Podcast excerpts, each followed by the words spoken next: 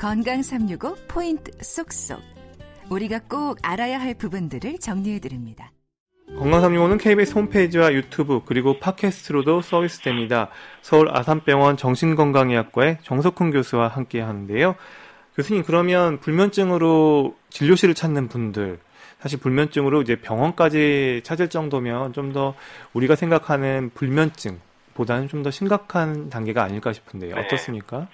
어, 그 내과 선생님들이 혈압재시죠. 네. 그다음에 뭐 이래서 당뭐 혈당. 당뇨를 간다고 혈당을 음. 재시죠. 네. 근데 불면증 때는 아무것도 안 재세요.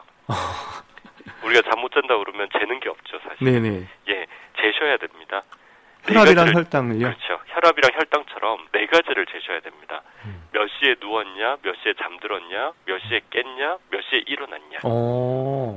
그래서 내가 눕기 시작한 시간, 네. 그다음에 실제 잠이 든 시간, 음. 그다음에 아침에 깬 시간, 그리고 일어난 시간. 네. 이네 가지가 혈압이라고 생각을 하셔야 돼요. 어. 그래서 요 네 시간이 일곱 시간 내로 들어오도록 7시간 내로 들어오도록. 우리가 보통 일곱 시간 정도 수면을 취한다고 돼, 그, 그 평균 수면 시간을 얘기를 하니까 네네. 그러면은 일곱 시간 정도 이내로 내가 눕고 아침에 일어날 때까지 걸리는 시간이 고안으로 들어오도록 맞춰주면 네. 그거 자체가 어, 가장 첫 번째 단계가 되는 거죠. 수면 습관을 맞춰주는. 음. 그래서 저는 항상 먼저 그것부터 잽니다. 그게 혈압이라고 생각하고 재셔야 됩니다. 아, 그럼 요런 기본적인 것들을 확인한 뒤에는 다음에는 어떤 것들을 이제 진찰할 때 하시나요? 제일 첫 번째는 그 네 가지 단계가 만약에 너무 이렇게 넓다. 예를 네. 들어서 9시부터 누워서 아침 7시에 일어나신다. 네. 그럼 거의 한 10시간 누워 계신 거잖아요. 그렇죠. 럼 그걸 이제 누워 있는 시간 대비 실제 잔 시간이 줄어들게 되는 거죠. 음. 그럼 수면 효율이 떨어지게 되는 거고. 음.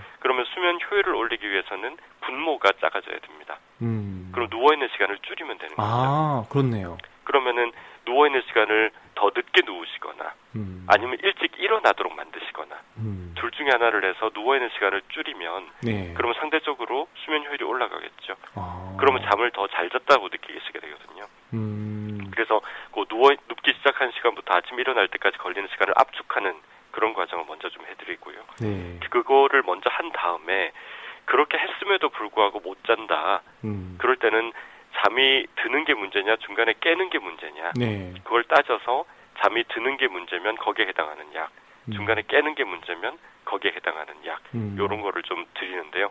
그 전에 물론 이제 뭐 하지 불안 증후군, 수면 무호흡 장애 이런 이제 병들을 물론 감별은 해 드려야 되겠죠. 아, 그러니까 전반적으로 수면 효율을 봐서 길이를 조정하고 그 다음에 인면 수면에 잠이 드는 것에 문제가 있는 건지 유지되는 것에 문제가 있는지에 따라서 거기에 맞는 약을 이제 처방을 하는 방법이 있고 맞습니다. 네. 그다음에 이 수면 불면증에도 기질적인 원인들이 있나요? 뭐 MRI 검사나 이런 것들이 필요한 경우들이 있나요? 아니면 뭐 수면 다운 검사나? 아, 보통 그게 필요한 정도는 불면증이라기보다는 네. 이제 뭐 선망이라든지 음, 그런 어떤 그야말로 현상 자체를 불면증이라고 보기보다는 어떤 기질적 그런 현상을 이제 볼 때는 그렇게 필요한데요. 그냥 그냥 단순히 잠만 못 주무시고 정신은 어 좀 깨끗하시다 그런 경우는 사실 MRI까지 검사할 필요는 별로 없습니다. 음, 방금 얘기를 하셨을 때 이제 청취자 여러분들께서 궁금해하시는 단어가 선망이라고 얘기를 하셨는데 네네. 선망이 뭐죠? 아 선망이라고 하는 거는 보통 우리가 신체적으로 허약해지시거나 뇌에 어떤 문제가 있으실 때 밤에 이렇게 좀 엉뚱한 얘기를 하시면서 이렇게 저 과, 과한 행동을 하시는 그런 걸 이제 선망이라고 저희가 표현을 하는데요.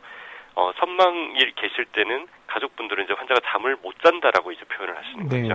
근데 사실 불면증이라기보다는 선망이 있으신 거죠. 네. 예. 사실 지금 계속 이 불면증에 대한 것 그리고 수면에 대한 이야기들을 하고 있는데요.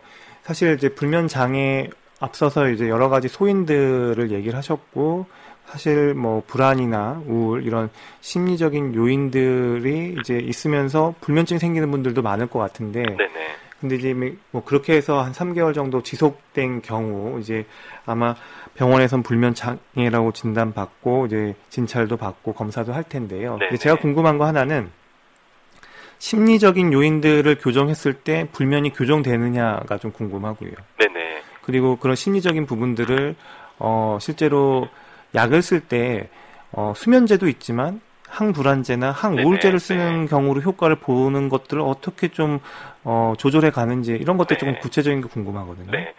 어, 그런 경우가 이게, 이게 수면 장애로 환자분이 병원에 오셨지만 불면증이냐 아니면 우울증이나 불안증이었냐에 따라서 좀 달라질 것 같습니다. 네. 예를 들어서 환자가 잠은 못 잤지만 사실은 그 잠을 못 주무신 이유가 그냥 잠만 못 주무신 게 아니라 우울증이 심해서 아무것도 하기 싫고 뭐 기력도 없고 입맛도 떨어지고 어 자꾸 이렇게 좀 죽고 싶다 이런 생각을 하시는 우울증으로 오신 거라 그러면 수면도 중요하지만 우울증 자체가 좋아져야 되겠죠. 네. 그래서 그럴 때는 이제 항우울제를 같이 좀 써야 돼서 우울증을 좀 해결을 하는 쪽으로 가야 되고요. 네. 환자분이 밤에 불안해서 잠을 못 주무신다, 가슴이 두근두근거리고 밤에 불안한 게 이렇게 안정이 되지 않아서 못 주무신다. 네. 그럴 때는 안정제를 써서 불안을 가라앉혀 드렸을 때 잠을 잘 주무신다라고 할 수도 있기 때문에요. 근데 이제 역으로 우울증이나 불안증이 있을 때 수면제만 쓰면 효과가, 효과가 안 생기게 되는 겁니다. 어. 예를 들어서 우리가 보통 수면제라고 하면 졸피뎀이라는 얘기를 그약 네, 많이 쓰죠. 성분명이죠, 졸피뎀. 네. 네.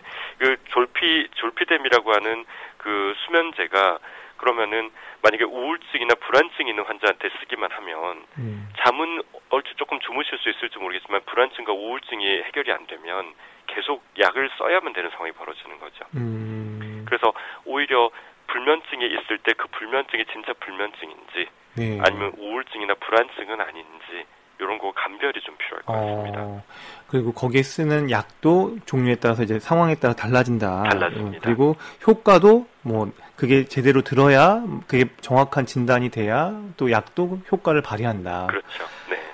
네. 수면제는 사실 안정제와 거의 유사한 약들입니다. 네. 왜냐하면 안정제도 잠을 재우는 약들이니까요. 네. 그래서 수면제는 사실 안정제들 중에서 수면제를 선택하는 경우가 많습니다. 음. 기존의 신경 안정제는 신경 안정제라고 하는 거를 쓰는 가장 큰 이유는 불안 효과를 노리는 거죠. 그러니까 불안증을 줄이기 위해서 신경 안정제를 쓰는 거고요. 음. 근데 부작용이 어, 기억력 장애라든지 낙상이라든지 어. 근육 이완이라든지 이런 문제가 있습니다. 아. 그래서 우리가 왜 어, 안정제를 많이 쓰면 졸리지 않습니까? 그렇죠. 졸리고 넘어지고 네. 휘청거리고 그런 증상이 있다 보니까 그런 그런 안정제 성분을 뺀 수면제를 만들자라고 하는 게 이제 졸피뎀이 되겠고요. 음. 그래서 졸피뎀은 항불안 효과는 없이 수면 장애에만 그 효과가 있는 약으로 개발이 됐습니다. 아, 좀 그런 개념이 있군요. 네. 근데 만약에 불안으로 유도된 불면증이라고 한다면 네. 한다면 이 졸피뎀 성분으로는 잘 수면이 이렇게 개선되지 않을 가능성이 높은 거죠. 높다. 네. 그럴 때는 신경 안정제를 써보는 게 오히려 더 나을 수 있다. 맞습니다. 어. 네. 예, 이렇게 좀 그 수면 장애가 있을 때 치료하는 약들에 대한 것도 지금 알아보고 있는데요. 지금 교수님께서 얘기하신 것 중에 우리가 조금 수면제에 대해서 사람들이 갖고 있는 오해나 이런 네. 것들을 조금 어, 개선해야 될 것들이 있다면 어떤 조언이 가능할까요? 어, 수면제가 위험하냐라는 문제인데요. 네. 수면제는 과다 복용을 하면 위험합니다. 네. 예를 들어서 보통 그 저 수면제를 예를 들어서 뭐 잠이 안 온다고 해서 다섯 달, 열 알, 스무 알 이렇게 드시는 분들도 간혹 계시거든요. 네. 그거는 당연히 위험하죠. 과다 네. 복용을 한 거니까요. 네. 근데 수면제를 뭐 반알이나 한 알 정도 이렇게 소량으로 쓰시는 거는 내가 잠을 못 자서 힘들어하는 거하고 그 소량을 정확하게 잘 맞춰서 쓰는 거에 이득을 따졌을 때 어떤 게 더 나을 거냐 음. 이걸 좀 따져서 결정할 문제 같습니다. 음. 그래서 개별적으로 환자분들하고 상의를 해서 좀 결정을 해야 될 부분이 있습니다. 음. 사실은 이제 병원에 가기 전에 잠이 안 오시는 분들 주변에 이제 어, 입소문으로 주변에서 어, 아, 수면을 유도하는 멜라토닌 이런 네, 거 드셔보라고 네. 얘기하는 분들이 꽤 계시더라고요. 네, 네, 멜라토닌은 이게 정확히 뭐 효과가 있는 건지 뭐 어떻습니까? 네. 멜라토닌은 아주 엄밀하게 얘기하면 수면제라기보다는요. 수면 주기를 맞춰주는 약입니다. 음. 그래서 늦게 일어나고 늦게 자고 늦게 일어나시는 분들 음. 그런 분들을 멜라토닌을 드시면 일찍 자고 일찍 일어나는 패턴으로 바꿔주는 약입니다. 네. 그러다 보니까 늦게 자고 늦게 일어나시는 분들이 멜라토닌을 드시면 일찍 잠이 오게 되니까 수면제처럼 이렇게 활용이 되실 수가 있죠. 아 그런 부분들이 있군요. 네. 근데 만약에 적정한 시간에 주무시는데 멜라토닌을 드시면 패턴 자체는 동일해지기 때문에 멜라토닌을 드신다고 더 잘 자는 느낌이 잘 안 듭니다. 음, 그럼 멜라토닌 같은 경우는 어 뭐 해외 여행을 한다거나 시차 적응할 때 조금 도움이 되겠어요. 어, 근데 문제는 멜라토닌을 드시고 시차 적응하는데 걸리는 시간이 한 1, 2주 걸리는데 아, 예를 들어서 해외여행을 뭐 장기간 가신다고 하면 음. 도움이 되지만 예. 금방 갔다 오시면 야, 사실 큰 도움이 안 될 가능성이 그러니까 높죠. 실제로 그 효과가 나타나니까 한 1, 2주 정도 걸린다. 아, 예. 이것도 처음 처음 알게 된 사실입니다. 근데 그 멜라토닌이 근데 사실 두 가지가 있습니다. 네. 그러니까 외국에서 사오시는 약은 금방 이렇게 농도가 올라갔다가 떨어지는 그 속효성 제제라서 네. 그런 경우는 시차를 바꾸는데 도움이 되는 약이고요. 예. 그다음에 장기 지속형이라고 그래서 천천히 올라갔다가 천천히 떨어지는 멜라토닌이 있습니다. 예. 그런 경우는 중간에 잠을 자주 깨는 어르신들, 예. 65세 이상, 55세 이상 어르신들에게서 만약에 중간에 너무 자주 깨신다. 그럴 때는 오히려 장기 지속형 멜라토닌이 좀 도움될 수는 있습니다. 아, 그렇군요. 이것도 전문의하고 상담을 통해서 네네. 어, 제대로 이렇게 알고서 복용을 해야 될 것 같습니다. 맞습니다. 네. 박광식의 건강 이야기 오늘은 불면증에 대한 말씀 듣고 있습니다. 건강 365 건강 365 건강 365 예! 박광식의 건강 이야기 서울 아산병원 정신건강의학과 정석훈 교수와 함께하고 있습니다. 교수님, 이 사실은 지금 약물 치료에 대해서 앞서서 좀 얘기를 들어봤는데요. 네. 이 약물 치료도 중요하지만 비약물 치료, 그러니까 수면 환경과 관련된 개선하는 것도 중요할 것 네네. 같다는 생각이 드는데요. 네네. 그 비약물 치료에서 가장 중요한 게 앞서 잠깐 말씀드렸지만 수면 효율을 개선하는 부분하고요. 네. 잠을 자는 환경을 개선하는 그 두 가지 요소가 굉장히 중요합니다. 음. 예를 들면 우리가 잠을 자는 공간과 활동하는 공간을 구분하셔야 됩니다. 아, 예를 들어서 잠만 잠은 어, 침대에서 주무시더라도 뭐 TV를 보신다든지 활동하는 거는 거실에 나와서 음. 앉아서 생활을 하시다가 잠이 올 때가 되면 그때 이제 들어가서 눕고 음. 잠이 안 오시면 다시 나오고 그래서 침실과 잠을 자는 것 사이에 연결고리를 강화시키는 작업 이런 게 좀 중요하고요. 음. 두 번째는 수면 효율을 높이는 방법. 그래서 누워 있는 시간을 최대한 줄이셔서 상대적으로 잠을 잔 시간에 어, 그런 거의 효율을 높이시는 방향으로 게 좋습니다.